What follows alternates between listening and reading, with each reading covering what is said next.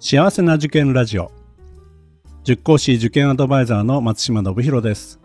この番組は学校の先生や在校生専門家の方をお招きしてお話を聞くなど幸せな受験を目指す保護者の皆さんや受験生を応援するラジオです。ポッドキャストと Voicy の通常の配信は水曜日と土曜日です。時々他の曜日でも配信しています。それでは今日もよろしくお願いいたします。今回は番組開始300回目の記念として大物ゲストに来ていただいてます。中学受験指導スタジオキャンパス代表の矢野光平先生です。よろしくお願いします。はいよろしくお願いします、えー、スタジオキャンパスの矢野と申します。はい、えー、まずはですね矢野先生のプロフィールを私からちょっと簡単にご紹介させていただきます1973年東京都生まれ中学受験指導スタジオキャンパス代表国語専科発行部代表、えー、指導担当教科は国語と社会。中学受験指導歴は29年目を迎えます。現在は社会人大学院生として博士後期課程に在籍し言語学校をベースに、えー、学齢児童の言語運用能力の研究に取り組んでいます。著書に令和の中学受験保護者のための参考書、えー、女子御三家応印女子学院双葉の秘密。など12冊を執筆されています。中学受験や中高一貫校国語教育などをテーマにした連載記事を担当しこれまでにオンラインメディアの記事を300本以上執筆してますということです。今中学受験とネットで検索すると大体その中で一つは矢野先生の記事だったりしますよね。いっぱい書けましたね。はい。そうですよね。特に最近たくさん記事書かれてますよね。そうですね。あの、まあ、新しい本が出たりすると、まあ、その反則みたいなものも兼ねて、記事が出たりもするので、はい、今まで本当300本以上書いてきたんですけれども、あれですよね。あの、 Voicy の300話おめでとうございます。ありがとうございます。300といえば。すごいですね、でも300もずっと300巻も続けてらっしゃるっていうのは。もう1でやってますけどね まああのコロナになってちょっと学校情報とかがなかなか取れないなという保護者の方がいらっしゃったんで、はい、まあ、あの動画よりはこういう音声でも面白いんじゃないかなということで、まあ、始めたのか。そ,、まあ、それがきっかけなんですけどね。なんだかんだ言って、はい、まあ、300回ということで。まあ、今回も矢野先生に、まあ、国交像の会としてですね来ていただきたということで大変嬉しく思ってます。ありがとうございます、はい、あとあれですね先生メディアとしては、まあ、記事だけじゃなくてまあ、テレビとかそういったあのネットメディア動画なんかでも出られてますもんね。あでもそんなに多くないですけどね。ここ最近だとピボット。はいはい、で中学受験のことを話したりとか。ピボットはね花丸学習会の高浜先生も出てらっしゃいますけれども、はい、はい、あとテレビはそうですね。ちょこちょこって感じじゃないですか。1年に1回2回っていう感じですかね。なるほどね。はい、はいでもこれからもっと増えるんじゃないですかね。いやどうなんでしょうね。はい。まあ僕らみたいな小さな塾はなかなか宣伝手段を持たないので、そういうようなものに招かれると、やっぱりその、広く存在を伝えることができるんで、まあ、そういうのはできるだけ出たいなとは思ってますけどなるほど、はい、はいまあ、あのこの番組今聞いていらっしゃる方で、まあ、私もあの塾の経営をしている身なんですけども、はい、まあ、あの矢野先生もそうなんですけども、まあ、実はあの塾同士の関係ってどうなんだろうって意外に知られてないんじゃないかなと思うんですけど。あ、あのね大手塾さんですとねなんかななんかちょっとバチバチやってたりもしますけど。いや意外と仲良かったりしますよ。ああそうですよね、うん、あの特定のところだけですもんねそういう関係になるの、ね、表向きまあそういうふうに言ってね社員をこうなんて言うんだろう。あのの、葉っぱかけるところはあるのかもしれませんけれども。はいはい。はい。まあ、私たちはね、あのまあ、こういった形で、まあ、情報交換したりとか、うん、まあ、勉強会を開いたりして、まあ、できればね、本当にあのそれぞれのあの塾の保護者の方や、えー、生徒さんがね、より良いね、あの教育指導をね、受けられるようにね、まあ、切磋琢磨していくっていう関係が一番理想的かなというふうには思ってるんです、ね、そうです、そうです。あの情報交換はしてますしね、ちょうど明日、あの、お食事会があるんですけどね、10人ぐらい集まるんですけど、全員違う塾ですしね。ああ、なるほどね。だからもう、そこで結構勉強になることありますね。今、うちの塾ではこういう取り組みしてるとか、うん。うんこの学校はこうだとかっていうような情報交換みたいなものは非常に多いですね。そうですよね。まあ、あの、はい広い世界ではないので、まあ、互いにね、そういった形で、えー情報交換できれば、まあ、よりね、現場で活かせるということでね。そうなんです。うんあとはまあ子供に対する思いっていうのも結構同じなんですよね。そうなんですよね。やってること同じなんで。はいはい。うんあの中学受験を通じて、なんとか子どもたちを成長させたいということと、まあ、もちろんその先に延長上に合格っていうものがあるわけですけれども、本当目指してるものがみんな一緒なんで、だから話はすぐ合いますよね。本当ですよね。はいうん。なんか本当に同志というか、はいまああの学校の先生もそうなんですよね。私学の先生なんかもやっぱり考えてることは本当に通じて通じていてて、まあそういったところからじゃあ私たちはどういうふうな生徒をね送り出したいのかと、まあそういったことも分かってきますもんね。まあ、あとはあれですよね、私立の中高の先生方とあの中学受験塾が仲いいっていうのは、まあ、利害が一致してるっていうのももちろんあるんでしょうけどね、はいはい、意外と公立中学校の先生と、あのー高校受験の塾が相性が悪かったりとかっていうのはあるかもしれませんけど、うんはいはい、うんまあ僕らは、うん中学受験なので、そんなことはないですよね。そうですね。はいはい。ではですね、今回は300回記念ということでゲストに来ていただいたということと、ああ、もう本当ありがとうございます。はい、いえいえいえ、まあ、もう一つね、あのー最近新しい本を出されたということで我が子にやばいと言わせない親の語彙力ということなんですけども、まあ、この本をぜひね、あのーこの番組最後まで聞いていただいてうちの子語彙力ないんですよねどうしたらいいですかみたいな、まあ、そういったねご相談多いかと思うんですけども最後まで聞いていただくの何か参考になると思いますのでぜひ、えーお聞きいただければなというふうに思いますがまず最初この本を出されたきっかけこの辺りから先生ちょっとご紹介いただけますか？そうですね。あの、私はあの、ツイッター、今は X って呼びますけれども、やっていて、何年か前に、ちょうどコロナで子供たちが、こう、部屋、家の中に閉じ込められてしまったようなタイミングで、あの、だったらということで、親子で楽しむ中学入試問題っていう試みをやったんですね。毎朝1問ずつ、あの、手書きで、中学入試で出された言語知識問題ですよね。で、それをこう画像でアップして、で、後ほど回答解説をこう公開するっていうのを、実は100日連続でやったんですよ。おーこれはすごいですね100日連続？うん、100日連続で。それもすごいですね。まあもちろん、あの、書き溜めといて予約投稿とかしといたんですけれども、はいはい。うん。で、感謝の声をすごくもらったっていうことと、あの、あと同時にですね、中学入試の言語知識問題、例えば慣用ことわざ、ことわ、ん？慣用ことわざ、古事成語とか、うんそれ以外にも熟語の組み立て、四字熟語、敬語、同音、異義語、同訓異字、多義語、まあいろいろありますけれども、あの、これをしっかりこなしていくことで、単にその、そういう問題が解けるスキルが磨かれるっていうことだけではなくって、す実は優れた語彙トレーニングになるんじゃないかな。ということに思い至ったんですね。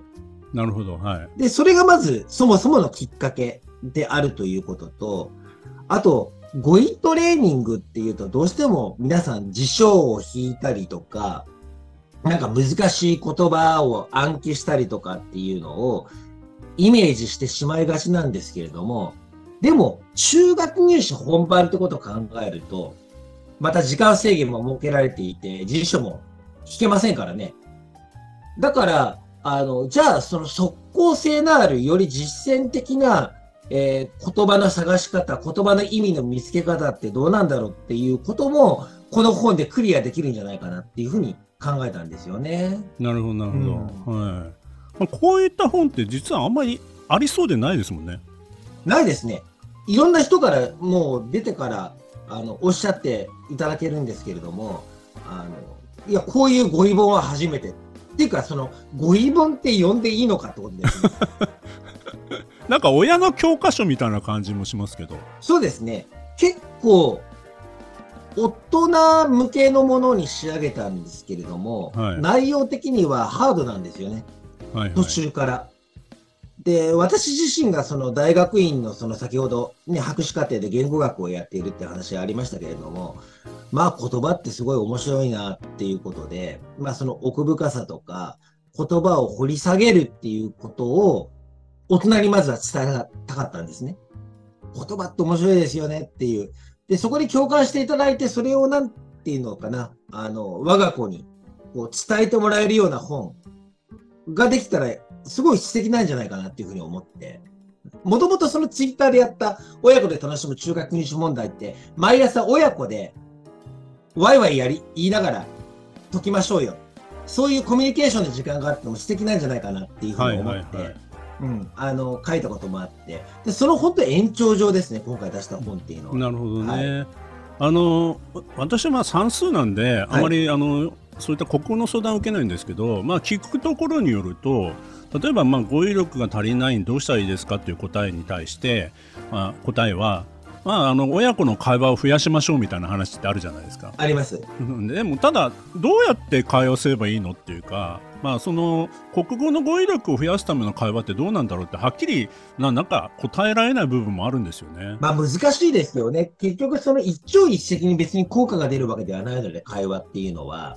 うん、ただまあうーん、語彙のある子ってやっぱりその大人から大量の言葉のシャワーを浴びてるなっていうのはあるんですよね。なるほどね。はいはい。だからまあ、そういうきっかけになればいいなと思って、うん、あの、こういうなこと書いてあって、じゃあちょっとね、お子さんに問題解かせて、で、そこで解説とかポイントとか、えそのテーマからこう、さらにこう派生した知識まで、あのー、盛り込んでるので、うん、あのー、もう本当に真似してもらっていいんですよ。パクってもらっていいんですよ。なるほど。はい、はいうん、あの、まるで自分が知っていたかのように、そのことを、あの、子供に伝えてほしい。とも思ってますしね。はい。実際に引用されてるのはほぼもう全部入試問題ですから、まあ、一部オリジナルの問題も盛り込んでますけれどもでも、あのー、ほとんどが実際のしかも近年に出たえ中学入試問題ばかりですね。だから、まあ、この一冊読むとあ大体こう中学入試で求められる語彙力っていうのはこういうものなんだなっていうのが親御さんも分かった上で子どもとの会話もできるっていうことになりますよね。そうですね。はい。で単に知識問題だけじゃなくてそれを解くことでどうそれが読解につなげられるのかっていうところもまあ踏み込んでるので。これもう本当あの私も読まさせていただいて。ありがとうございますややばいな やばいなって思っちゃいました これ知らない言葉があるとかって これ実は文章を書くときもすごい意識したのがこれを一冊読むことで語彙力が高まるっていうそういう文章を心がけたんですよ。あえて難しい言葉を使ってそれを何回か繰り返してるとかそういうこともちょっと意識して作りましたね。なるほどね。はい。はいまあ、ほぼなんか、その先ほど言われた言語知識の部分を網羅されてますもんね。そうですね。まあ、すべてではないですけれども、まあ、ほぼ、うん、あのー、登場してきてるんじゃないかなとは思いますけど。これだけ全部できたらもう 別に特に他の問題集とかやる必要ないんじゃないかなって、ちょっと私はあの専門外ですけど思っちゃいました。いやいや、でもこれをするじゃやっぱり足らないので、やっぱりこれをきっかけにして、あの言葉の面白さ知ってもらって、まあ、いろんなやっぱり問題集とか、まあ、塾の勉強頑張ってほしいなと思いますよね。まあ、興味を持ってもらうっていうきっかけにもなりますよね。そうです。うんうん、はい、ありがとうございます。でまあ、先生、ここで、まあ、具体的にもう少しお話聞きたいんですけども、はい。まあ、やはりその今、ここを聞いていただいている方っていろんな年代の方いらっしゃる子供がですね、はい、6年生とか5年生とか、はい、あるいは、まあ、もしかしたら低学年の方も多いかもしれませんけども、うん、まあ、そういった方々に向けてのこの本の、まあ、活用の仕方であったりとか今後の語彙力対策についてというのを、まあ、先生の、ね、ちょっとあの参考になるお話伺いたいんですけどいかがでしょうか？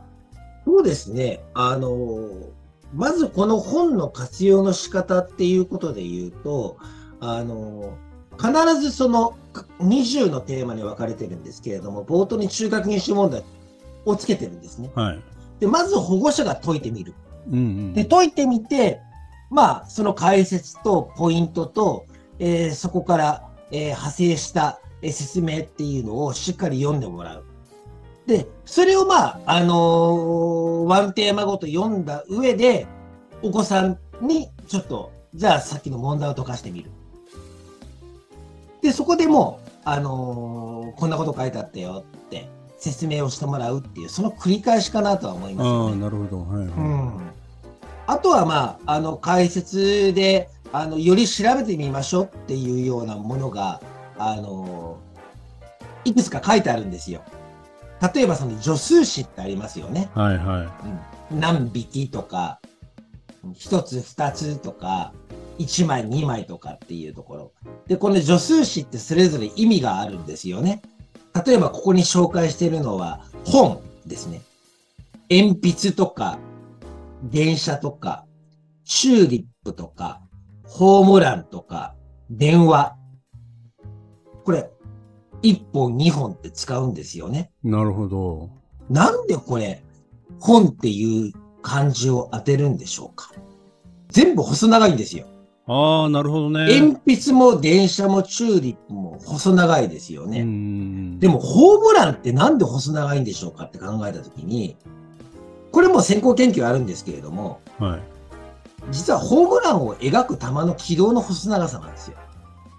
そう考えると電話の細長さっていうのも、あ、なるほどねと、細長い線で繋がれているっていう見立てができるんだなっていうのがわかるんですね。面白いですよね。面白いですね。だから、こういったものを、あの、調べてみると面白い。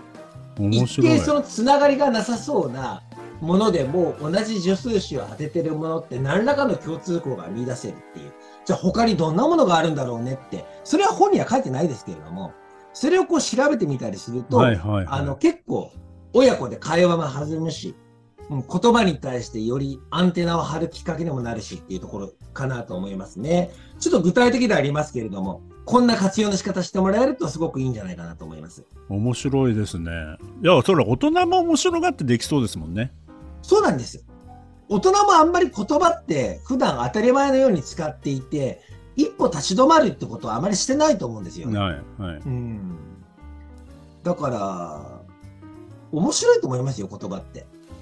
面白がってやってるから子供と一緒にやってねあのそれが長続きするまあそれも一一つの秘訣かもしれませんからねそうなんです、そうなんです。うん。あのーこれ実は書く上で、あの僕が通ってるその博士課程の教授に見てもらったんですよ、全部。ちょっと確認してくださいって言って、逆に無茶ぶりして確認してもらったら、えここまで書くの？って言われましたよね。だ結構マニアックはマニアックですね。あの専門用語はあまり使ってないですけれども、実は言語学入門的なところもあって、うん、だから大人も十分楽しめるんじゃないかなとは思いますね。オノマトペなんかも面白いですもんねあ、オノマトペここ最近流行ってますよ。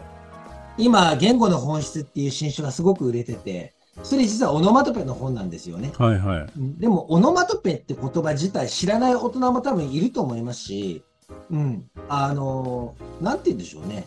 あの、意外と子供が最初に口にする言葉って大抵オノマトペですね。はい。うんご飯のことをまんままんまっていうのもはいはいはいはいそうでしょうしね。そういうところからね覚えていくっていうことでそう、電車のことをね、ガタン、ガタンゴトンとかっていうのもオノマトペですし、そういったものって結構入試問題でも出てくるんで、あと文章の中にも普通に盛り込まれるので、私もあの今井睦美先生の本は何冊か読ませてもらって、ああ、はいはい、はい、面白かったんですよすごく、うん。はい。面白いですよね。うん、面白いです。あのー本当になんか身近な言葉で実は知らないその由来とかそういったことで知らないこといっぱいあるんだなと思って、はい。まあ、私の授業ではあんまり活かせないんですけど。いやいやでもうん。本当国語の世界も面白いなって改めて思いましたね。話ちょっと変わりますけどね、今井睦美先生っていうと算数の本も実は書いてるんですよあね。知ってます。はいそれを読みました。これですよね、算数文章題が解けない子供たち。はい。これ、言葉思考の力と算数っていうものをこう結びつけてて、すごく面白かったですね。あそうですね。本当に、はい。あの結構画期的というか、うんはいうん、本だったなと思います。だからはいそうなんですよね。だから今話してて思ったのは、言葉の力って別に何も国語を解くだけのためにあるわけではなうんく確かに日常生活を送る上で、あるいは算数とか理科とか社会とか、すべての教科にやっぱり関わってくる、その根幹になるんで、ねやっぱり言葉ってすごい重要だなとは思いますね。ありがとうございます。はい。先生、それで、まあ、現在、小6、小学校6年生でこれから受験という方とか、まあ、このあたりっていうのはどうなんですかね、今からできることってございますか？今からできることありますね。まずその、言葉をたくさん大量に暗記するとか、はい。新しい問題集に手をつけるとか、絶対やめてほしいんですね。まずは塾の授業を一番大切にしましょうということと、あととにかくその受験する学校の過去問をしっかりやってほしいっていうこの2つなんですけれども、でその中であの訓練してほしいことがあるんです。はい。先ほど申し上げました。中学入試本番は辞書持ち込みはできないですよね。でも、自分が見たこともない難しい言葉って、たくさん登場するんですよ。はい。そうすると、例えば、A、B、C っていう流れの文章があったとして、やべ、B っていう言葉わかんないなってなってしまったとしたら、A と C を見ることによって、B っていう言葉の意味を類推するっていう力が必要なんですよね。で、そのトレーニングを例えば過去問とか使ってやってほしいですね。例えば過去問で何回か出てくるキーワードがあって、それが難しくて分かんない言葉だ。それに丸をしてもらう。で、文章を読みながら、この言葉ってきっとこういう意味で用いられてるんだろうっていうのを、えー、演習が終わってからでいいですよ。その言葉の意味を書き出してみる。うん、一つの文章で、まあ、二つとか三つでいいと思うんですけどね。はい。で、その後で辞書を引いてみる。で、自分が思い浮かべた意味と合致してるのかどうかっていうのを確認するっていう作業ですよね。うん、こういったものをやるだけで全然違ってくると思います。まあ、あの、親御さんも手伝えるところもありますかね、それの中では。そうですね。この親の語彙力のこの本なんですけれども、えっと、この本の250ページの言葉の言葉調べ、言葉のブリッジっていうのがあね。はいはい、ありました。で、これは、あの、文章に出てくる言葉、ランダムに3つ、あの、この言葉とこの言葉とこの言葉知ってほしいなっていう言葉の意味調べをして、例文もそれぞれ書いた上で、その3つの言葉を使って、80字から120字の文章を自分で書きましょうっていう。これすごいいいトレーニングになるんですよ。記述のトレーニングにもなります。なるほど。はい。うんで、言葉のブリッジって言ってるのは、A、B、C って別々の言葉があって、一見関連性がないんですけど、その言葉に橋渡しをしようっていう意味でブリッジなんですねう。んなるほど。はいはい。これはすごく、あの、それをまあ大人が見て、簡単に赤入れてあげてっていうのを、あの、繰り返すだけで、あの、これからもう、かなりの力になるんじゃないかなとは思いますよ。自分で作った文章だから、まあ、意味も当然分かった上で書かなくちゃいけないからよりこうなんていうのかな定着するというか覚えてられますよね。そうなんです。単に言葉を暗記するって言っても、暗記するだけじゃ絶対定着できない。暗記したつもりで結構抜け落ちちゃう。はいなんでかって言ったときに、インプットだけじゃ無理なんですよ、言葉って。やっぱりアウトプットして、初めて、インプットがあって、その後アウトプットすることによって、初めてこう身につくっていうものだ身につくと。と思うのうんうんで、うんだからやっぱりその難しい言葉を自分で使いこなしていくっていうトレーニングしないとダメかなとは思いますね。まあ、赤ちゃんがママって言葉を発するのもアウトプットの一つということでそういうことですねです。よね。うんうんで、結局その、うーん今振り返ってみると、我々が使っているこう語彙のうち、一体何パーセントが辞書を引いて獲得した言葉かって言ったら、多分ほとんどないと思うんですよ。本当にそうですね。うんうんだからさっき言ったように、え B という言葉がわかんないけど、A っていうものと C っていうそのコンテクストの比較から、あ、きっと B ってこういう意味なんだろうなって何度も聞くことで、えーそれをインプットして、で、その B という言葉を実際自分で使ってみる。使って生活してみる。そこでその言葉が習得されるっていう、もう小さな頃から生まれた時からその繰り返し繰り返してみんな成長してきていると思うんですよね。それが語彙だと思ってるんで。はいはいはい。で私たちも自然にこうアウトプットするっていうことが実はできるようになってるんですよね。そうなんです、そうなんです。誰もができるんです。誰もができるから言葉使って会話ができているんであって。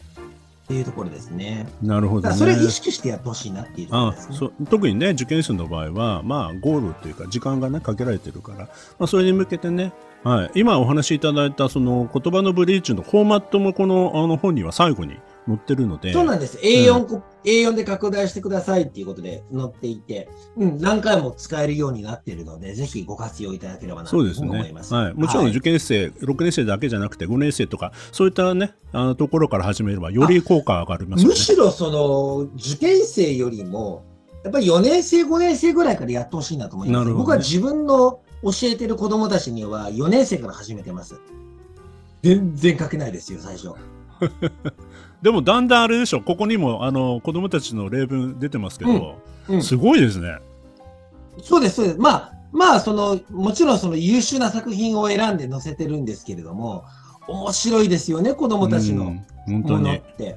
うん、あの例えばそのなんだろう口ぶり憎たらしいこわばるっていう3つを使って書きなさいっていう小学校6年生女子こんな文章作ってるんですね。幼馴染である彼女と大学卒業後に初めて会った。久しぶりに会った彼女は以前と雰囲気が変わり、自分の近況を自慢げに話すようになっていた。その口ぶりが、なんとも憎たらしく、話をしていると自然に私の表情がこわばってしまう。もうこんな人と付き合うのはやめよう。これ6年生の女の子の作品ですね。面白いですよね。面白いな、それ。6年生でもそこまでのイメージができてるってやっぱさすが女の子って感じそうですね。男の子はこれ書けないですよね。書けないですね、うん、でも男の子で面白いのは野球好きな子だったら野球縛りで書いたりとか。うんあと面白いのはそのいつも自分の家の出来事を書く子いるんですね。まあお父さんお母さんのこと大好きなんだろうなとは思うんですけどね。でこっちがそんなこと伝えなくていいからっていうことをいっぱい伝えてくるわけですよ。こんなことやってお父さんが叱られたとか。でも面白いですよすごい面白いですよね、うん、みんなバレバレになっちゃってて、うん、でも具体性を持った記述を書こうって言ってるんですよ。最初書けないんです、それが。そうですね。みんなふんわりした曖昧なものばっかりで。うん。で、相手になかなかそれが面白さが伝わらないものばっかりなんですけど、書いていくうちにやっぱり、あのできるようになってきますね。なるほど。はい。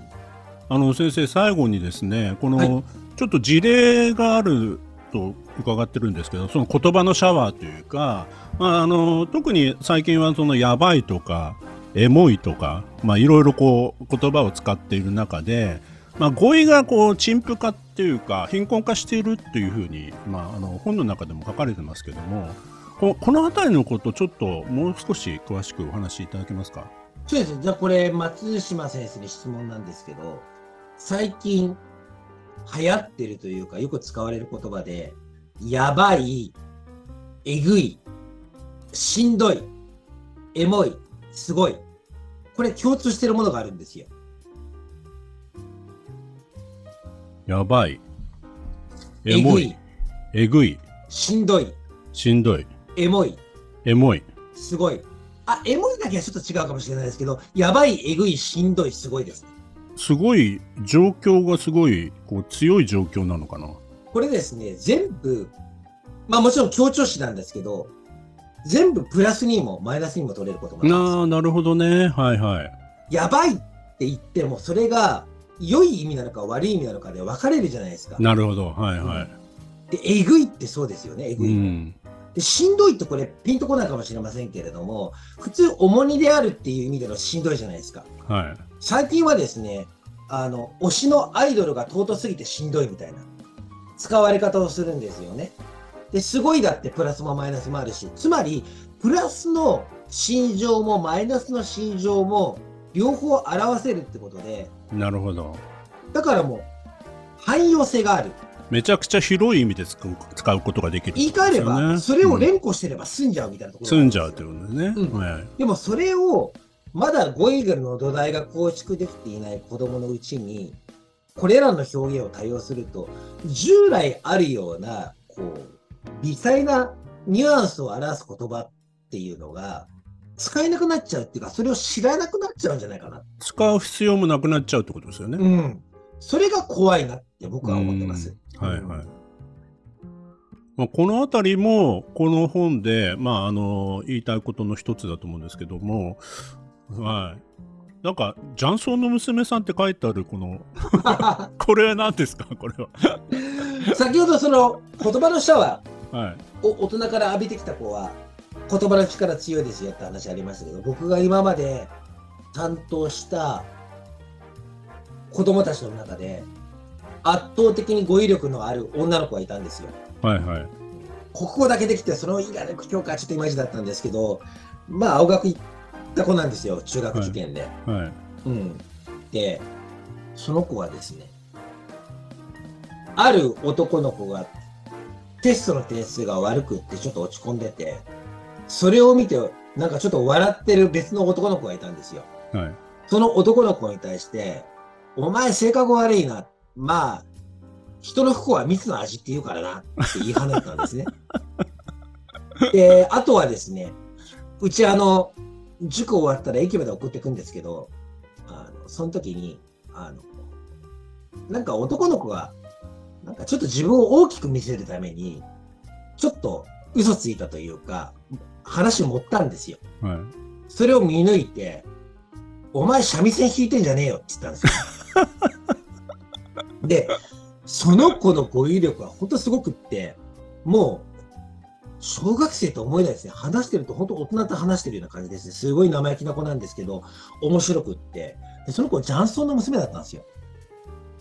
で、あの小さな頃からずっとお店にいて、いわゆる大人たちに囲まれて育ってるんですね。なるほどはい、はい、雀荘で交わされる会話にずっと聞き耳を立てている、うん、そういう生活を送ってきた子で、まあ、すごい特殊な事例ではあるんですけれども、なるほどねって思ったんですね。なるほどこういう環境にいたら、そりゃ語彙力高くなるわなって思ったんですよ。まああれですよねあのお手伝いとかしてる中でまあ、あの大人の会話に、まあ、ちょっとみあの聞かなくても、まあ、聞聞こえてきちゃってなんだろうと思いながら自分の中で意味付けがされてったってことなんですかね。そうなんですよね。多分聞き耳立てるタイプの子なんで、あうん、だから多分大人が、ね、聞いてないだろうって思って油断していろいろね、会話してるものも全部聞いてるので、だからすごい混ぜてましたね。あなるほどね。うん、特に大人のそういった世界だと、まあ、あんまりやばいとかエモいとか使わないですからね。そうですね。商談とかもあるでしょうしね、中には。うん、そうでしょうね。ううんん。だから面白かったです、ね。なるほど。ね。そういう意味で、なんか、あの、環境がやっぱり、その、言葉にはすごい大事だっていうことにもなりますね。そうですね。でやっぱり人間は言葉で思考する動物なんで、手持ちの言葉の数が多ければ多いほど、その複雑な思考回路を有することができるという意味でも、はい。うん、語彙ってすごい大切だなって思いますね。やっぱり表現が豊かな人って魅力的ですもんね。そうですね。うん。そう思います。本当に。はい、では、えー、と先生、最後にあの、はいこの番組を聞いてる、えーまあ、リスナーの方に向けてのちょっとメッセージをいただけたらと思います。あ、はい。あの、今回ですね、あの、我が子にやばいと言わせない親の語彙力っていうのを角川からまあ、刊行したんですけれども、あの、実はこのタイトルってダブルミーニングなんですね。我が子にやばいと言わせない。つまり、我が子がすぐ何かあると、やばいやばいって言ってしまわないようにしましょうっていうのがまず一個。もう一個が、我が子にやばいと自分が言われないってことですね。お父さんお母さんやばいよって。その言葉遣いって言われないようにしましょうっていう、その二つの意味を込めてこのタイトルなんですけれども、あのまあ、冒頭で申し上げたように、本当に親子で楽しめるものだと思ってます。親がまず解いてみて、解説読んで頭に悩ましてみて、で、それを我が子に伝承してほしいなっていうような願いを込めて、えこの本を書きましたので、この本を一つきっかけにして、えー我が子とのこうコミュニケーションっていうのを楽しんでほしいなと思ってますし、あんまりこう、中学受験のためとか、勉強のためって意識しすぎずに、あのー、本当自然体で、この本使って、うん、我が子との会話を楽しんでくれたら嬉しいなって著者としては思います。